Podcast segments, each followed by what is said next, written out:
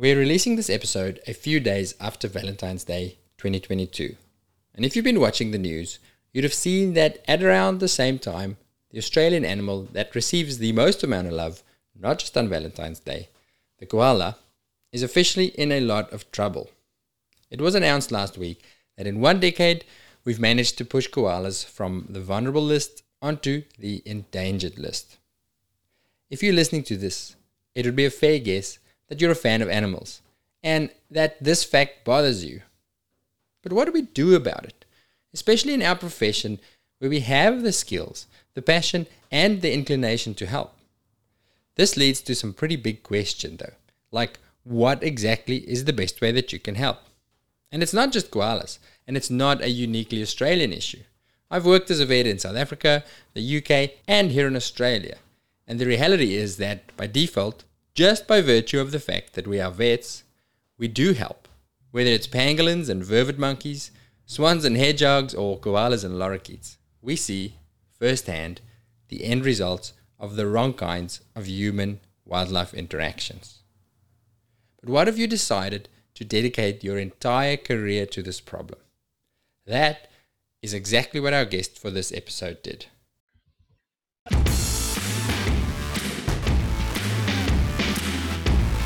Gerardo Poli. I'm Hubert Hiemstra, and this is the Vet Vault.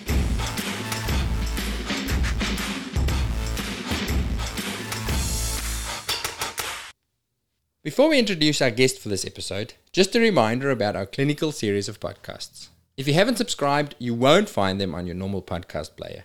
But once you are a subscriber, you can listen to them wherever you normally listen to podcasts. So that's the Apple Podcast Player or Spotify or whatever your preference is.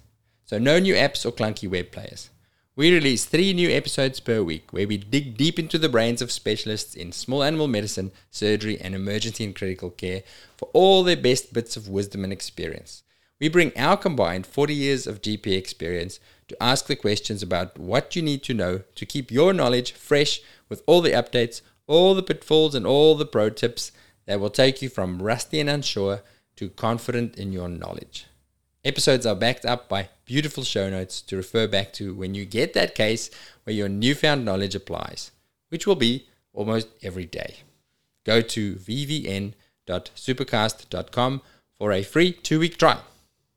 Now, back to our guest.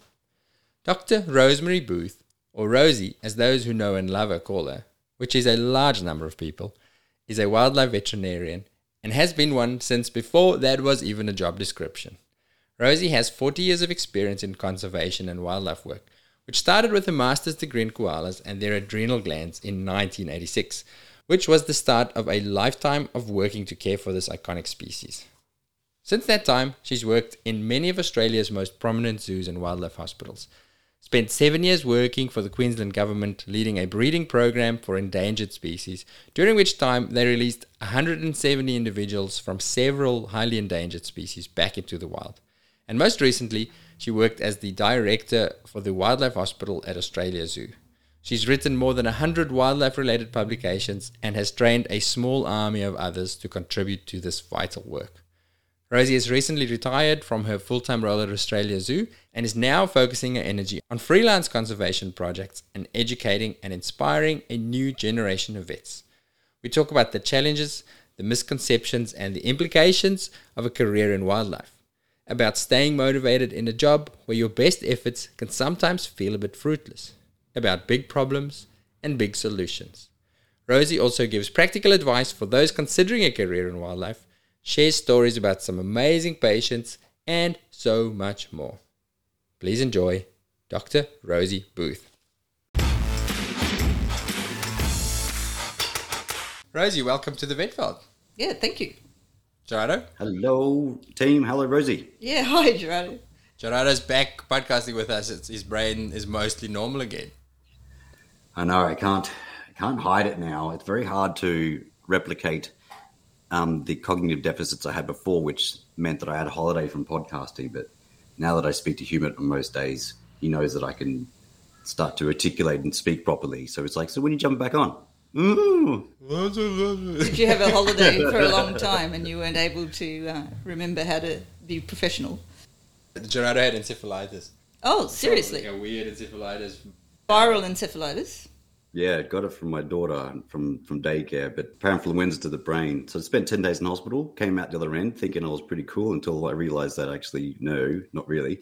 Wow. But um, That's frightening. the mm, so but uh, but uh, going really well. Recovery's really well, and uh, yeah, very grateful for the experience. Actually, learned so much about myself, my life, and um, what, what things were important. important, and reevaluated many things, and made a big shift in my career as well uh, uh, through the process too. So Excellent. This is a complete detour, nothing to do with the podcast. But I, I listened to a, another talk the other day by Sam Harris, and they talked about negative experiences and what is what's good. Is there a sweet spot for suffering? Talk about suffering. Do we need suffering in our mm. lives? And they talk about exactly that when people go through a, a negative experience and then afterwards say, I don't want to do it again, but I'm glad I went through it mm. and and they're actually looking at data and research and they're going they think possibly we're deluding ourselves we just humans are such good storytellers Yeah. that will take any situation and go yeah that was really good. That should have happened. I'm glad- i'm glad it happened. They're not sure. They didn't say it for a fact but they said there's a, quite quite a possibility that we are just very good at reframing things to mm. otherwise we would just collapse in a heap and go oh poor me. I don't- yeah, I don't think if, if you didn't reframe or couldn't see the value of the experience and pushing through it, yeah, I think every experience would be just like you just yeah, yeah we wouldn't survive you wouldn't survive. That's for sure. All right, let's talk about wildlife vetting. Rosie, I preempted you with this question. I like this one because it normally brings out good stories. Yeah. I once was driving down the freeway in Perth and I saw a graffiti on the wall that said, Bad decisions lead to good stories. Hmm. And I like that statement. And I always ask people, Do you agree? Do you think that's true? And if you do, have you got a story to, to prove that? Yeah, yeah. No, there's a lot of bad decisions that have led to good things for me, but uh, the the one that relates to wildlife is um, I decided to go from private practice into research, and I had a choice between molecular biology and koalas. The molecular biology thing was fully funded and probably would have taken me into a very lucrative career because it was just starting out back then. But of course, I chose the unfunded koala research and struggled working part time and doing a master's. But then the koala thing became my career. And even though, you know, financially it hasn't been the best decision, it's been the most meaningful thing for me because, um, you know, it just led from wildlife job to wildlife job in an era where there were very few wildlife jobs. Yeah, my, my, my experience or in discussions with people who work in wildlife, they'd be it's very hard to get into. I would say be even harder to get into a, like a wildlife zoo job than it would be to get into a specialty um, residency or something like that. It's super. Is it super exclusive or just super not enough spots? know? Super, super competitive. There's very few zoos in the Australian region. You know, there's New Zealand and Australia for Australian citizens to choose from. And there'd be so many young people that want to do wildlife residencies, and you've got one at Melbourne, one at Perth. I don't think they do one at Adelaide. So, in, and Taronga, of course. So there's three people taken care of in our region. you know, back when I started, there were no residencies. And you know, I was very lucky that I did that master's in koalas because Lone Pine Koala Sanctuary was just looking for their first full time vet at a time when I was helping them with some of their koala vet work. And, and were there other people applying at the time, or was it not? no. So it was like literally there was just nobody hey, else that wanted. Pick, pick, pick me because I'm the only. Because no one knew what to do with koalas back then. Is that right? Well, there was no nobody thought of it as a job, um, and you know I just happened to be standing closest at the time that they were looking for someone. How far were you into your post qualification at that stage? I think uh, that was in my first year when they were running into trouble, and my um, supervisor said, "Oh, Rosie's a vet; she might be able to help." So That's cool. I showed up, I put a koala on a drip, and everyone's like, "Wow, who knew that I was was about to say, what was the level of medicine back then for wildlife? Was we were like, like in a way, like the pioneer. I don't know. Can you give a koala some methadone? Next thing, the koala's like, whoa, like off its face for three days. Yeah, or atropine, pupils dilated. Was there medications that were known? When you entered it, was there like a, a booklet on koala medicine, or was it just No, not at all. Um, so it was, let's give this a go. There was very little information about Australian wildlife at all. So this was 1986, we're talking. So I just used first principles. Fortunately, we, we had very good lecturers at UQ and they had trained us in the art of first principles and just apply those things to anything you're faced with and you will get by. And Yeah. so we just used dog and cat doses and, you know, sometimes it worked out, sometimes it didn't.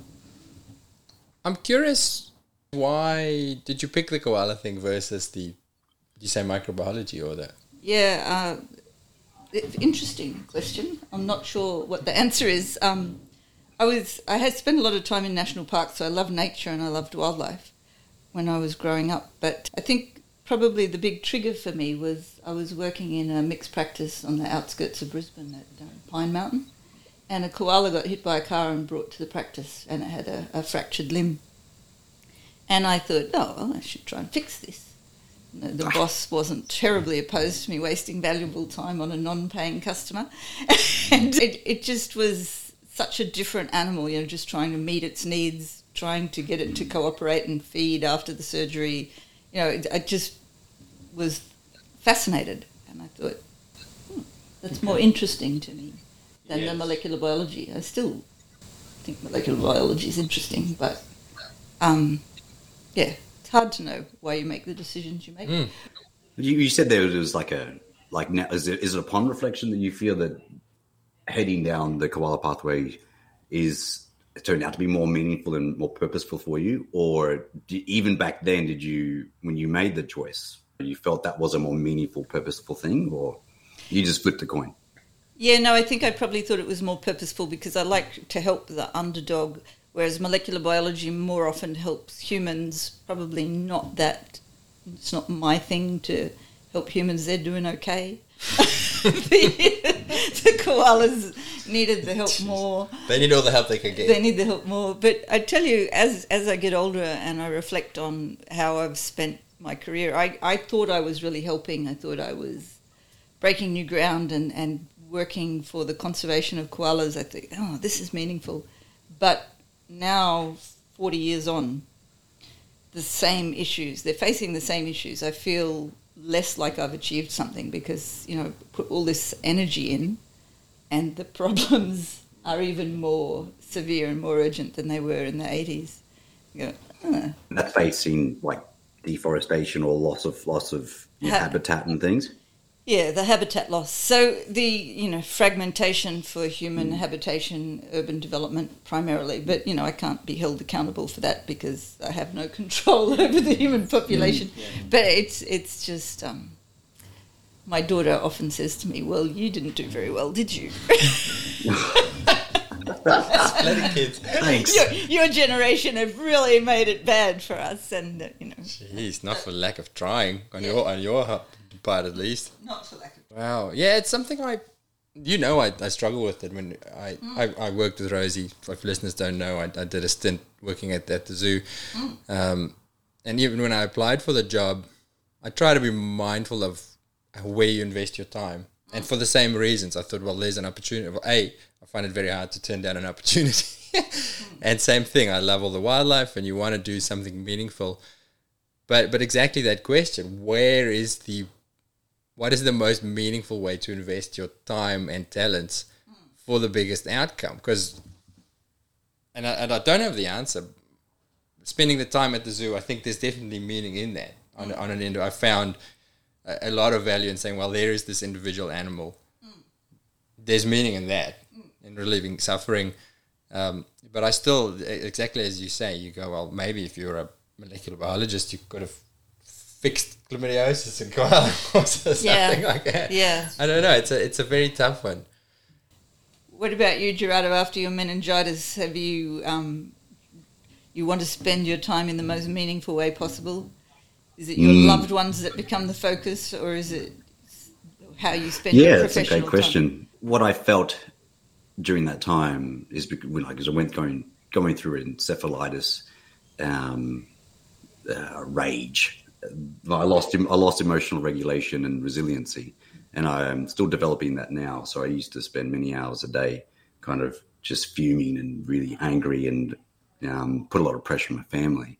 And coming out the other end of that, still going through it, but it was super important for me now that I literally schedule in time for family and also make sure that what I do now has a scalable impact. It's it's really hard to explain what that means, but there's lots of opportunities that come through because of knowledge, skills, or whatever may be.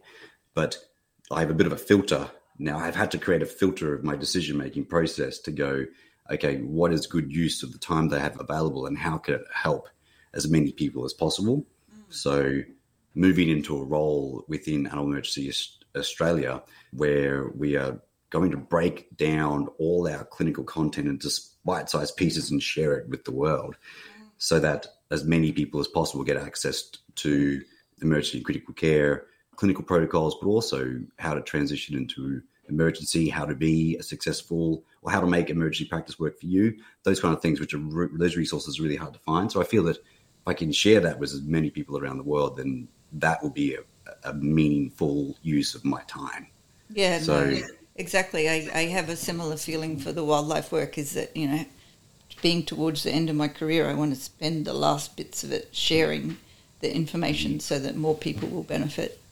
Mm. So it's that's that's great. So let's go back to your journey, Rosie. So you started with take with a was it a PhD that you said? I was a, master, a research a, master. research in koalas, yeah. and then where did that take you from that? How do you end? How do you go from there to Australia Zoo, wildlife vet, and then we'll talk about what's beyond yeah. that. Yeah. So um, I think I mentioned that Lone Pine Koala Sanctuary offered me full time employment before I'd even finished my masters, and that was beyond my wildest dreams to become the vet in an organisation that had, I think at the time, 80 koalas. So suddenly wow. I had a herd of 80 koalas. Wow. And uh, they, that depended on me, and they, they had all sorts of issues. You know, there was chlamydiosis in that captive population, which we needed to eradicate. And so it was super exciting.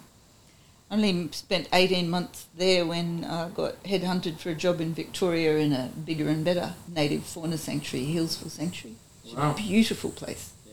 And um, so the focus for them is not koalas, it was threatened species. So getting into the conservation field with captive breeding. How could you feel like as if you look back over and you're still tackling the same problems, but not feel yeah. as if, don't know. Is it, is, is it the marker of your impact? I don't know. Is that is that the right marker for your like for evaluation of your impact and what you've been doing, or if the animals are still all threatened? yeah, that's so. It's such a, you know, I don't know, Hubert. You get what I'm saying, Hubert? Like, I do, I do. I like you. You could argue that if there weren't people like you, they'd be gone by now.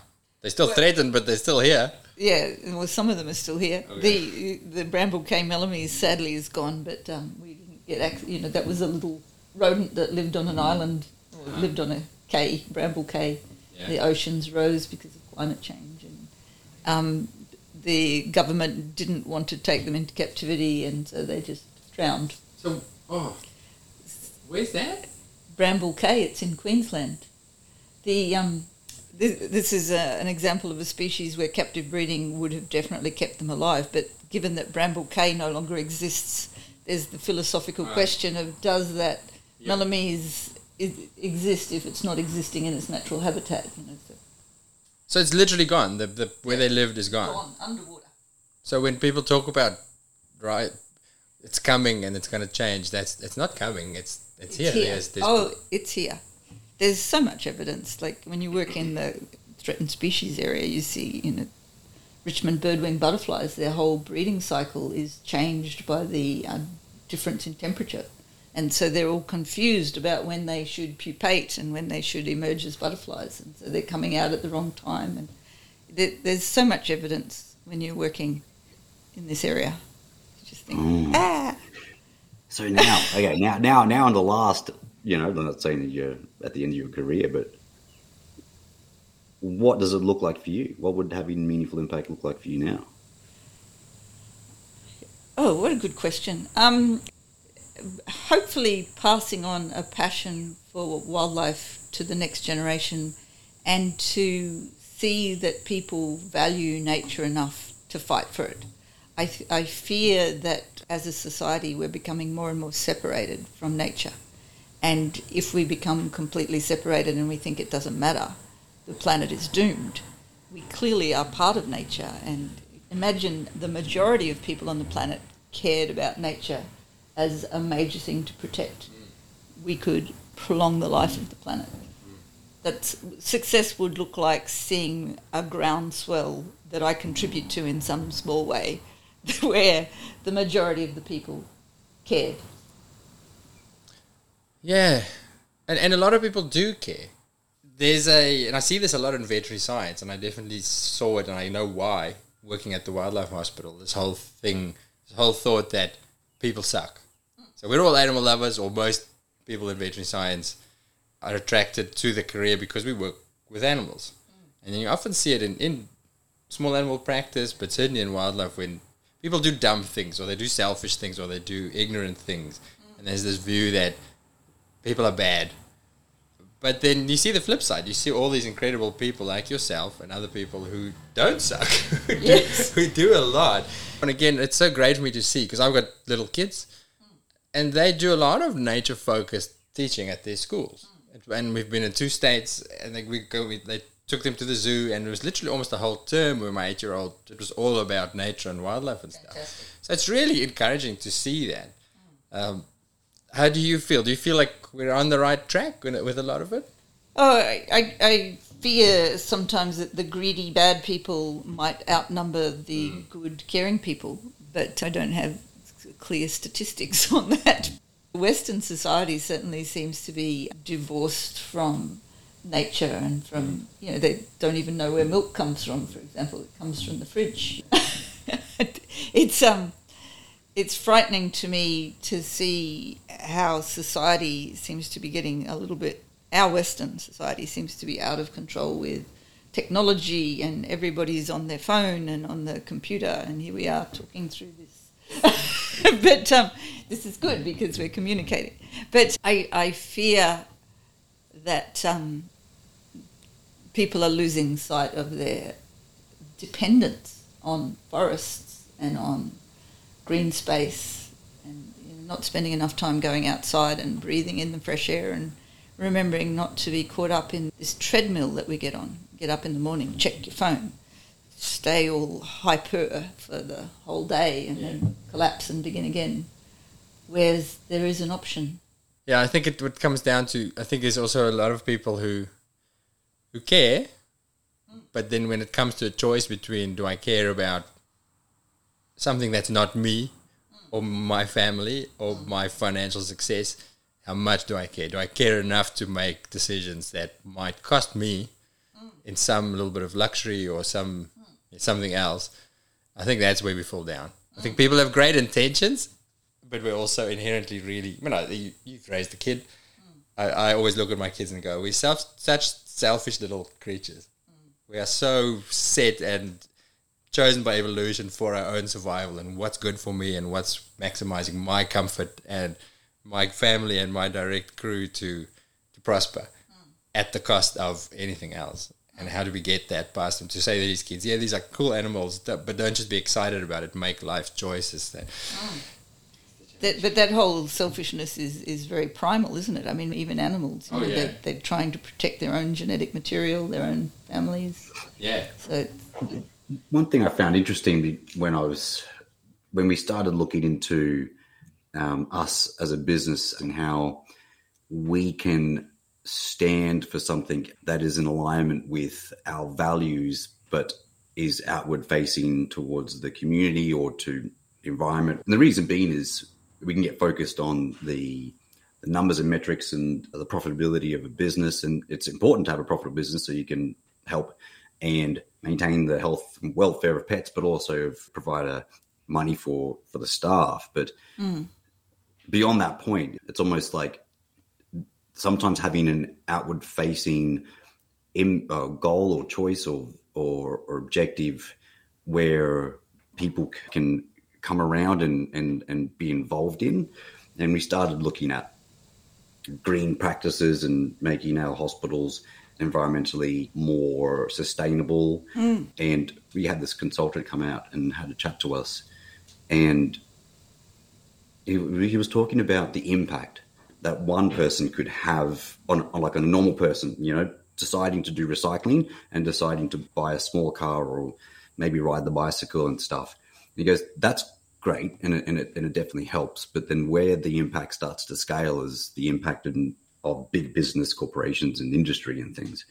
But it's got to start from people to put their hand up and want something to shift or change within their employer or within their organization. And it was from that that I realized that, um, yeah, like we can still, ha- the, the problems may be big and huge, but then if we speak up and put pressure and and stand for something that that may make a, an impact on a forty million dollar hospital like company, then that's a massive impact. But it might only take ten of you, twenty of you of the staff to put their hand and go, "Hey, look, this really needs to change, and we really need to support something." Yeah. One of the things that's frightening from working at Australia Zoo Wildlife Hospital is we get a lot of donations of medical waste, what they call waste, you know, the things that they throw out at the hospital. And so, um, being a wildlife hospital, there's an opportunity to be donated a lot of the things they would otherwise throw out. And it's just frightening the quantity of things, you know, a, a drape that is opened but not used can't be used for another human. I, I had the same experience when we I organized a spade trip in Indonesia. And I went to a hospital through a friend in Perth, looking for stuff to take with us. Oh, she took me in. The nurse took me into a room of all the throwaway stuff. It's literally a room full of stuff, and we're talking about closed, sealed metal surgical instruments. It's just beyond their the date that they said they're no longer classified as surgically sterile, and then they chuck them. Yeah, no, there, there, there's a lot that needs to be done in that industry. But at the wildlife hospital, we get to reuse things like the anaesthetic machines that are worth thirty thousand dollars new that they were going to scrap, and we were able to acquire that for a mere three thousand dollars.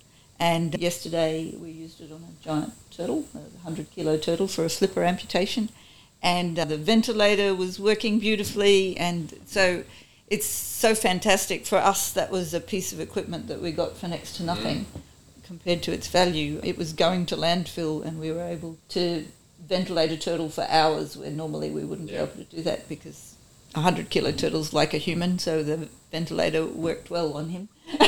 the human ventilator. I remember doing prac work at Australia Zoo, and um, there was a, a turtle, a big, maybe a big leatherback or something. It was a huge turtle, and he was in a pool next to the hospital. Like next to the hospital had a pool behind it. Must be one of the residences on on.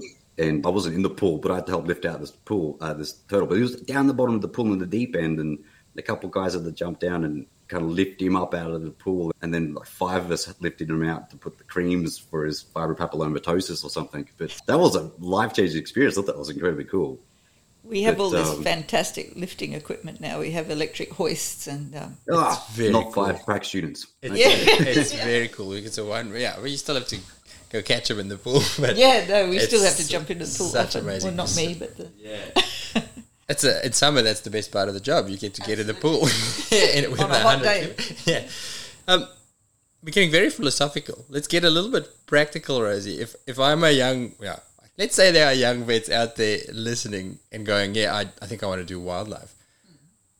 What's the journey these days? What does it look like? How how do you get involved in it? Oh, it's so much easier, and you can follow a, a sensible path. So you can do uh, a residency at one of the major zoos. You can do a masters in wildlife conservation at Massey in New Zealand, and um, you can also do exams to become specialist.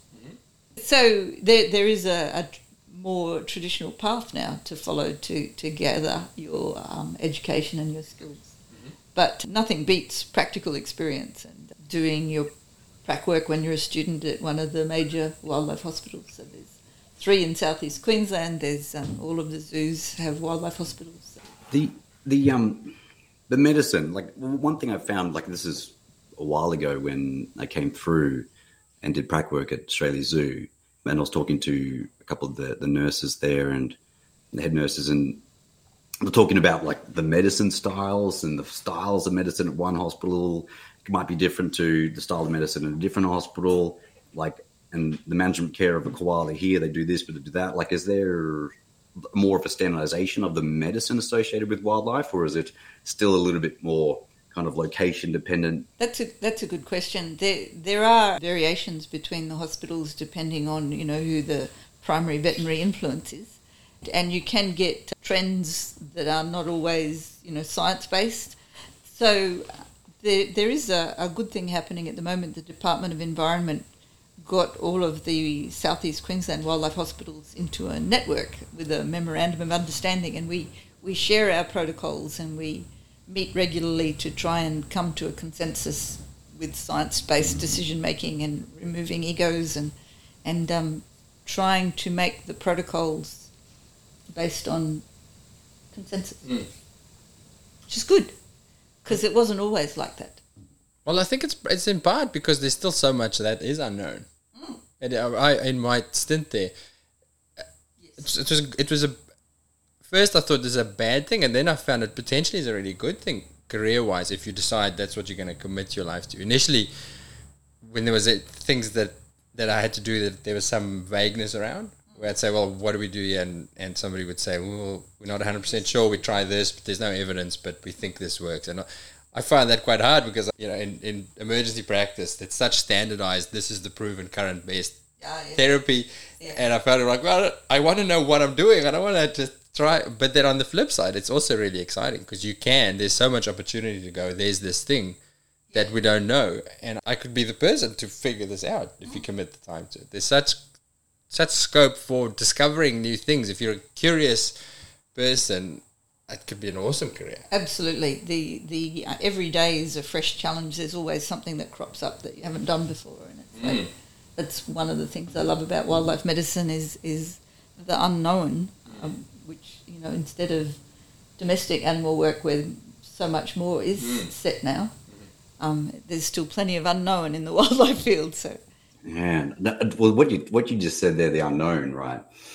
And finding that exciting or interesting is um, the mindset associated with that is like being okay with uncertainty yeah, and and stepping into that. So Yeah, exactly. And I've, I found that confronting. We see um, some private practitioners who come to the hospital, they freeze when they see something that is unfamiliar. And, and the difference between a wildlife vet, I think, and a domestic animal vet is that comfort in the unknown. It's, it's like galvanizes you into a state of excitement to solve the problem as opposed to stopping you from acting. You know, the, oh, I don't know what to do, I don't want to do any harm. But um, I, I, it's a maybe it's a borderline personality disorder that we all have in the wildlife game, and, but um, it you can really see the difference between. But I, I don't think it's a personality thing. I think it is just being comfortable with it. Because again, you go through uni and and this, you get taught this is how you do it. Not a lot of wiggle room there. There's a You right way and there's a wrong way. There's the papers on, on how to do it. Don't do it differently because it's wrong. And then when you confront a situation that is that doesn't fall within that scope, you go, well, now I don't know what to do because I haven't read the book. And I've I've actually found it really helpful for my smallies work is is, to, is having gone to the zoo to go. Yeah, sometimes you don't know, but you you have knowledge, and you taught me a lot of this. That you have some knowledge that you can draw on and improvise and figure something out. So it's it's actually been really good. It's it's, it's shifted my mindset a little bit. Which Yeah, you have lots of knowledge. somewhere there, somewhere. yeah, yeah. I didn't didn't make that. You're so locked in your little box of well, this is where my knowledge ends, and you're going well, no, just extrapolate it a little Yeah, bit, and you can exactly. still apply it. Uh, so we're talking about career as a wildlife veterinarian.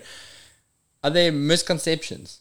Are there, are there things that you think, you know, Ah. vet student or young vet thinks I want to be a wildlife vet? You have to learn to love because it- lorikeets, those evil little bastard birds. God, you don't have to love them. We, will, we can have to tell the, the lorikeet story of the 200 and something lorikeets on one day. Have I told you this? the hailstorm. Were you there for the hailstorm? Yeah. Oh, 200 lorikeets, that would be Armageddon and death in my mind. So yeah, as soon as you just hear like that the- sound, you know you're going to get We, bitten, I right? walked walked in. A, I walked in in the morning. Nice Saturday morning. We had a big thunderstorm come over the coast, and walking in, it's just chaos. Everybody's there. There's literally 200 plus lorikeets beat, beaten up and battered by hailstones. That- Yeah, ice balls. You know, they all roost in, in one or two trees. A whole Oh, flock the tree just got annihilated, and they was got smashed, and they had Yeah, bruises on their heads, and concussed and broken. It was it was Oh. bedlam. I feel bad for the lorikeets Yeah. until they bite you, and then you're like, ah, damn lorikeet. That's right. But we were able to save yeah, several of them. hun- yeah, hundreds. Yeah, Yeah, yeah, just really satisfying. probably half yeah. of them. Yeah, that, yeah, about half of them Yeah. went went home. Well, home, yeah. And, and and that's the thing that most people don't understand when they become wildlife vets is what the mortality rate is because you can't um, stop everything from dying and sometimes euthanasia is the kindest thing to do for them. So, you know, it's almost um, 60-40 where 60% of the animals need euthanasia because they can't be returned to the wild because of the chronic injury. So What, um, what is the impact of that? Because general practice, like I, I don't, know what the unit the euthanasia rate is in general practice, but when in an emergency, it's somewhere between fifty to fifteen to twenty percent Yeah. on average. Mm. But sixty percent, like, uh, yeah, like what's the toll there? There's definitely there's definitely a toll. Every every day there's an animal you have to euthanize that really gets to you. Either its suffering is so extreme, or you know it same came so close to being releasable and then it doesn't quite make it. So there there's an enormous uh, impact on the people in the world. They, they every animal means a lot to you, but I think the ability to end suffering is is such a beautiful thing, and you would see that in domestic animals too. Some animals are so uh, in need of having their lives terminated that you feel good about it because you have the ability to give them that gift of not suffering anymore. So that's how I try and get people to remember that that is an honour to be able to relieve suffering. But it, it does damage the people, definitely. I think um, sometimes there's almost a use by date where you know, there's too much and you have to go and do something else. And wash cars for a living or something. Because it, uh, it just goes, oh God, there's so much. It's like being in a MASH unit sometimes. The number of critical injuries that, that come in, you just don't want to see it anymore. Especially when these wild animals mean a lot to you and then you see them so injured. So how did how did you? What strategies did you put in place to? um, I don't know. Do you you palm off the, all the euthanasia to the new vet, or do you? Uh, Definitely not. I, I reinforce that message of you're giving these animals a gift often hmm. because I, I see it crushing people, you know, the, the nurses in particular.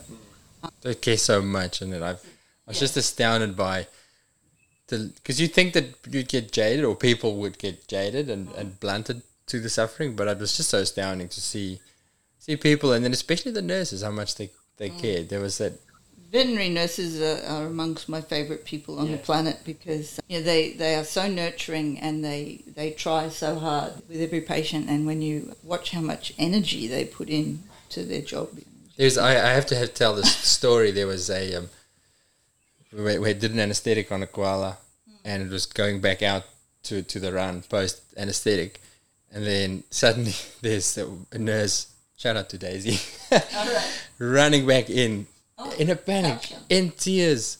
And her, she's got this little bum bag with pens and instruments, and they're freaking flying all over the place. You see pens flying, and like, what's happening? And it's this tiny little pinky in her hands, and I, I just, it was really quite emotional. How she, she nurtured it, and this little pink thing in her hands, going. It's dying. So the pouch hung, the, the little pinky had fallen out of the pouch post post It's anesthetic. fallen off the nipple. But just to see that level of care and going, this little thing, save it, just really. we managed to get that baby Yeah, back on. yeah, We- we the did. mother came back in and had another anaesthetic and it reattached. So Yeah, that, that's that right. was that was that was a a happy story because you know there's a size where you can't get them back on, and it was probably just. I've got a video of that. I'll put it on the on the website. yeah, yeah, no, that was that was very cool, and yeah, she was so distraught. Yeah. That one little life. Yeah, you got to love them. But that, did that answer your question, Gerardo? I got went off track a bit. oh no, but, but it, it is. It's good to hear because um, I, I always think it's it's an honor, and, and then like it, uh, still euthanasias get to me sometimes, but it's it's not like a, that I used to think that I should just be a man of steel, despite the fact that I may be in some no. um, but now I've just accepted the fact that sometimes they do now. That sometimes they do get to me, despite the fact I've been doing heaps of euthanasias for ten years now, um, and and it is still it, it, it is still a gift, and it's an honor. I love what you said about honor. That was good. You told a story in a meeting, Rosie, once about um, was it a tiger? You were somewhere at a zoo. Oh God, the tiger in Kathmandu. Remind me. The um, the, the, one of the reasons I value euthanasia as an option is uh, traveling to a country where euthanasia is not an option. Mm. I was lucky enough to travel to Nepal and we visited Kathmandu Central Zoo back in the 90s. And they had a tiger there that was on display to the public that had been um, captured because he was a man eater. Um, so he'd been taken prisoner. And in the process of being captured, he'd been shot several times. He had a fractured femur and some other fractures that had not been treated. And so he was crippled and he had grown to adulthood in the wild and he was now in a cage in a zoo being um, stared at by humans. With a smashed femur. Yeah, with a horribly healed um, smashed femur. And um, the suffering in his eyes, uh, you know, the, I, I love tigers. They, they are like the um, symbolism of the wildest, most successful creature on the planet to me. You know, a nice, competent predator who, um, you know, also extremely good at raising their young. And I, and just to see that suffering in the eyes of this animal who had once lived under his own, you know, he had master of his domain, Mm. control of his own destiny, and now he was trapped. And I, I really wanted to arrange for him to be euthanized in the time I was there because I couldn't stand seeing him like that. And it was such a struggle to get the other people involved in his care to, to see what I could see. It's an interesting problem. Unfortunately, I was unable to make that happen. There was no lethabarb in the country. You had to get it from India. Put some steps in place, and I hope that it eventually did happen. But uh, yeah, that was traumatizing. I can still picture his eyes to this day. Yeah, so you're right. It is a. It's true actually. If you imagine not being able to do it, what a that would be heaps worse. It'd be much much worse. Sometimes when a lorikeet bites me, I threaten it with euthanasia. Oh, I threaten dogs all the time. When you get cranky dogs, I always say to them, "Dude, I have the power to kill you. I, I can, I can, and I will." Well, what is it with lorikeets? How can we just see lots and lots of lorikeets? It's because they're like high flying demons that's that fly around at like 100 kilometers per hour and can't see well or something. Like, No, they, they, they do well in an urban environment, but you're you're right. They do have a lot of flying accidents. They fly into windscreens. They fly into windows. They fly very fast with no concern for their safety. But, but there are a lot of them. You know, they live in large flocks. They do well in an urban environment with all the flowering plants. You know, the lovely grevilleas and bottlebrush that we're all so fond of. so it's just because there's so many of them that we see lots of them. Exactly. Not that just they're just all a bit mong and can't like No. fly well or something. you if you get a chance, go to Currumbin Sanctuary and watch the rainbow lorikeet feeding there because there's flocks of hundreds of them, and periodically they will startle because you know maybe a bird of prey goes over, and then they all fly out of the arena at this high speed, and if you stand still, they'll fly around you like they'll make. They're flying at like Whoa. God knows what speed per hour, and they'll suddenly boom, they won't crash into you. So they're not mong. They're actually they're actually extremely good aerobats. Apart from invisible barriers that they can't see, which makes sense, you know, Yeah. force fields like glass. Yes. Yeah, and and they're um, you know often feeding close to the sides of the road, so they take off and Isn't misjudge it. I'm getting the feeling that no rainbow lorikeet leaves the hospital with you, Gerardo, if you're on shift. just, just I no, think it but needs they to come come in to- and they're screeching and screaming, and then they're on their back and they're trying to claw you to death with their claws as well as their beaks. I'm like, okay, you're probably okay. You know? Um, I've got to ask about another patient that I saw. I, I was gone by this time it came in. The little platypus. Oh, that you guys had. Yeah, what happened to that? Um, Well, she's to tell us the story. How, what, what, Oh yeah, okay. So a platypus was found swimming in circles at Maleny near the shopping centre. So there's a beautiful Obi Obi Creek runs through Maleny and past the shopping centre car park, and there's a viewing area there. Oh, And somebody observed this platypus swimming in tight circles and could tell it wasn't normal. Mm-hmm. So they captured it and brought it into the hospital and um, did a full exam. I happen to be a bit of a platypus vet, so I've worked with a lot of them and I love them. So I was aware that there's a neurological and disease, Angiostrongylus cantonensis. We've seen that in a platypus before. So, Hookworm. um, rat lungworm. Right, right, lungworm. That's right. Yeah, That's right. Yeah, yeah. yeah. So we had um, differentials were head trauma. She had some abrasions on her bill and on her feet. Hypoxic brain injury from being entrapped under the water in sunken shopping trolleys Shopping and trolleys, other, yeah. other, or even nets that people put in for catching fish and crayfish, or angiostrongylus, or something we hadn't thought of. Well taught. yeah. so, um, so we did a CSF tap to see if we could see eosinophils or any evidence of the angiostrongylus, and that was normal. We did blood work, and she does have a very elevated globulin, which says to me she's mounting an immune response to something. So I, I am fearful that it is angiostrongylus. Okay. So we've, we, we've been treating her with anti-inflammatories, antibiotics in case it was a bacterial meningitis, that was a differential that I didn't mention, and um, support feeding her because she can't be put in deep water or she will just swim in circles. But in shallow water, she feeds very well. Okay. So, So uh, she's still there. She's she's not at the zoo. I, I have sent her to um, Walkabout Creek where they've been displaying platypus for years, and the rangers there are very um, expert at keeping platypus alive. So um, initially she's doing brilliantly, and then she's just had a recent setback.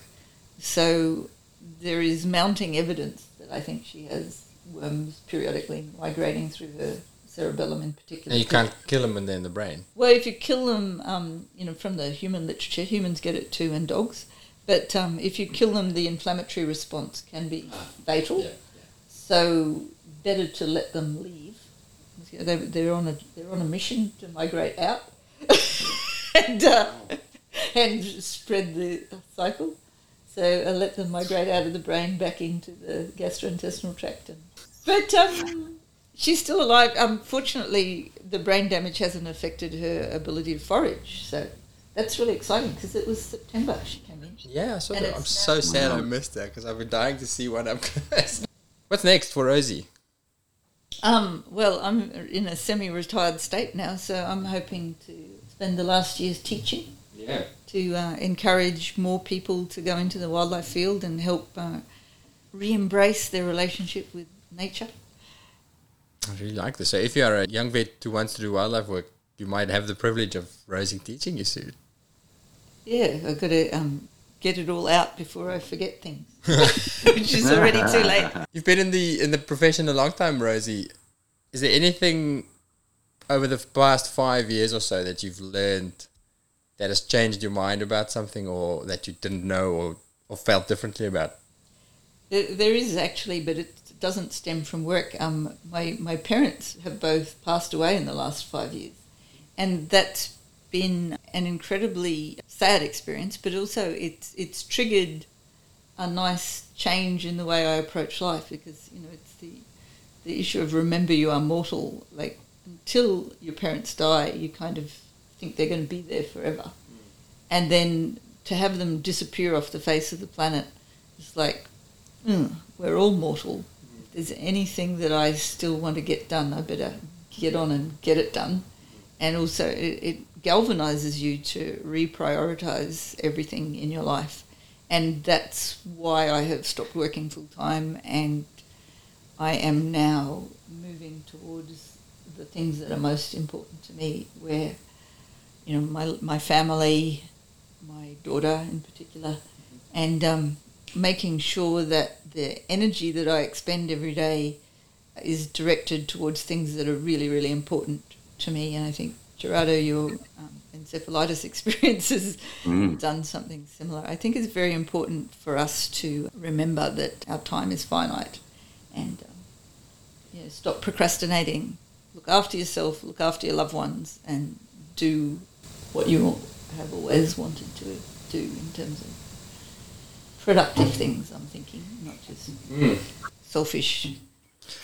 It's a challenge though, because because even that to, to decide what what are those things Yeah. can be really hard because I, I I struggle with it often because I'm I'm very well aware uh, that I mean there's research that shows that family and relationships uh, is what matters. Yes. There's literally there, there's the I, one I looked at the other day. There's the Harvard Harvard Wellness Study or something like that, where they they mm. track people from when they're students at Harvard all the way to, to death, and then they mm. uh, check who's the happiest quotation mark what's happy, mm. and it is the the people with the best relationships with those close to them.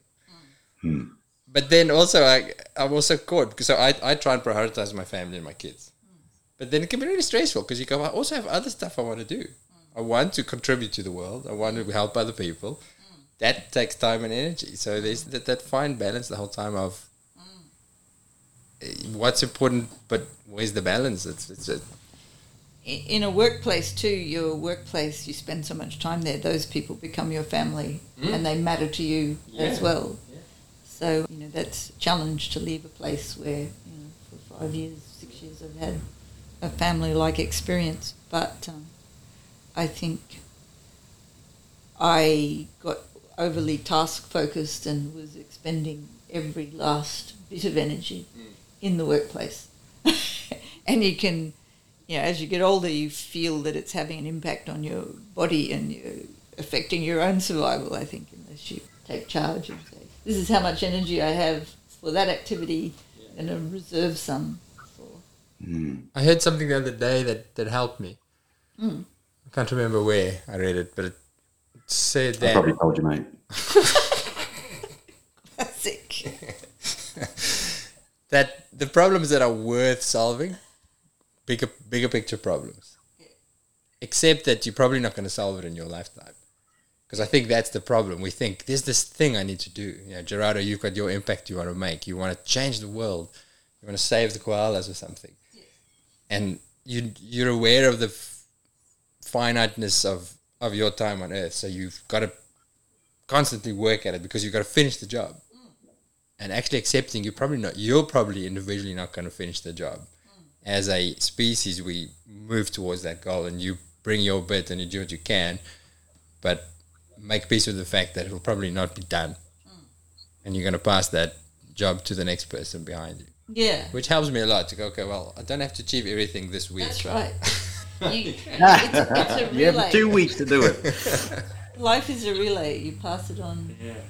I think I think if you if you it's all for you know like I put the word in scalable impact, but scalable impact means that you create a I don't know a mission, a movement, or a vision that other people can be inspired by or can follow along, and then that's where you start to scale the message.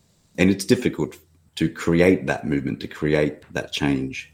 Um, but I think technology these days enables us to be able to reach much more people and have a bigger impact, provided that we are Isn't that true? provided that we are strategic with our time and Yes. strategic with uh, how we do it too. We only do have a certain amount of energy in the day, and that that's relationships now are really important for me at work. In a way that if I can help people find their careers, create their careers, or if I find people who have aligning visions and values, then then I'll take those people along for the ride with me. But alongside, if not help them create their own vision and values and create their own career pathways. And that has been very rewarding for me.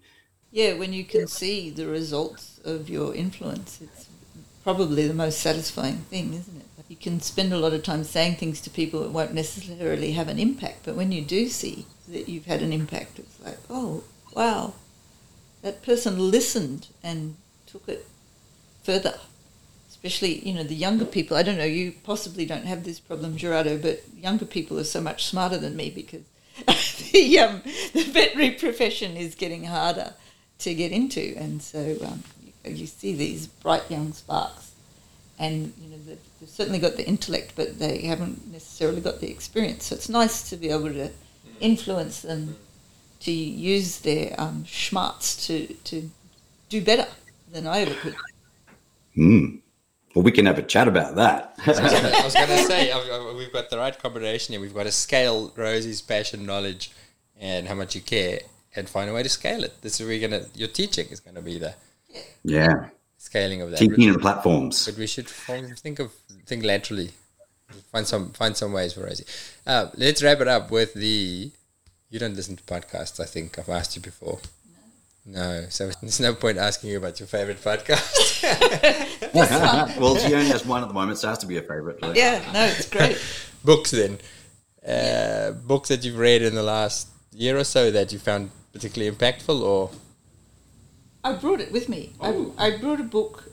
Um, I, w- I just had a holiday road trip to far north Queensland, and I bought a book in a second-hand shop up there, and um, it really is. I couldn't put it down. It's called Venom, and it's a true story about the uh, adventures of a few amazingly brave people to try and capture a taipan so that they could make anti-venom for the almost 100% fatal bite um, that were happening when people first inhabited far north Queensland. It makes you think at so many levels because the the people who had to catch the taipans to make the antivenom were risking their lives, and in fact, the first young man who caught a taipan to um, make the first antivenom died in the process. The snake bit him while he was trying to get it in the bag. He knew that he was going to die, and the, his final act was to get it in the bag and clamp that bag off in a safe way so that that snake would definitely go to save other human lives. And you just think, wow, wow, what Whoa. courage! goosebumps. Yeah, and then then the other thing to think about there is what happens to the snakes. You know, the very first snake that went to make the first anti venom was handled by David Fleay. That venom was collected by David Fleay. If everybody, do you know who he is? No? He's a great Australian zoologist who started David Fleay Wildlife Park and bred the first platypus that were bred in captivity at Healesville Sanctuary. Ah, I think I, Yeah. yeah. I'll come back to my book in a sec. But um, he he was called in to the Melbourne Museum to capture the snake and, and milk it for venom. So you know he was taking his life in his hands Mm. to do that as well. And They didn't have uh, Alfaxan back then. no, they didn't have alpha- well, they still take the venom on conscious snakes. But Wow. tai- taipans are faster than humans. They're smart. They're and they're super deadly. Yeah. So you know they're, they're just an exciting animal. But then you have to think, you know, that, that first snake died because of very poor animal husbandry, and everyone was so terrified of it that they, you know, tended to keep it locked up and Yeah. didn't look after it very well. So you know, there's the animal welfare issue there, and not that many people get bitten by snakes, but a lot of taipans have been captured.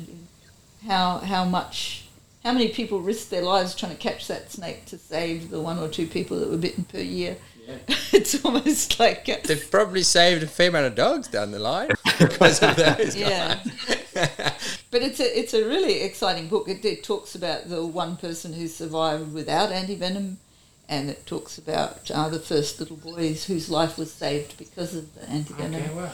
and it talks about all the all of the heroes that searched for the snakes. And it, you know, I I was bushwalking in shorts in far north Queensland after reading that book, and I was freaked out because there's so many stories about they bite first and ask questions later because you know that's the kind of predator they are. They're they're unique, Super aggressive. but um, very admirable animals. Okay, so let's fast forward a year or two. Rosie is hosting a talk, an international talk, um, and you have all of the young veterinarians, the new graduate vets of the world tuning in and listening because they want to know how to be a wildlife vet, you have one little bit of advice that you can give them all. What's your bit of advice? Oh, it would definitely be to keep learning. Never, never think you know it all. Keep learning. I, I learn things every day, and you can learn things from everyone around you, not just the smartest person in the room. You learn things from the animals that you work with. So keep learning. When you learn something new, pass it on to the next person. Pay it forward.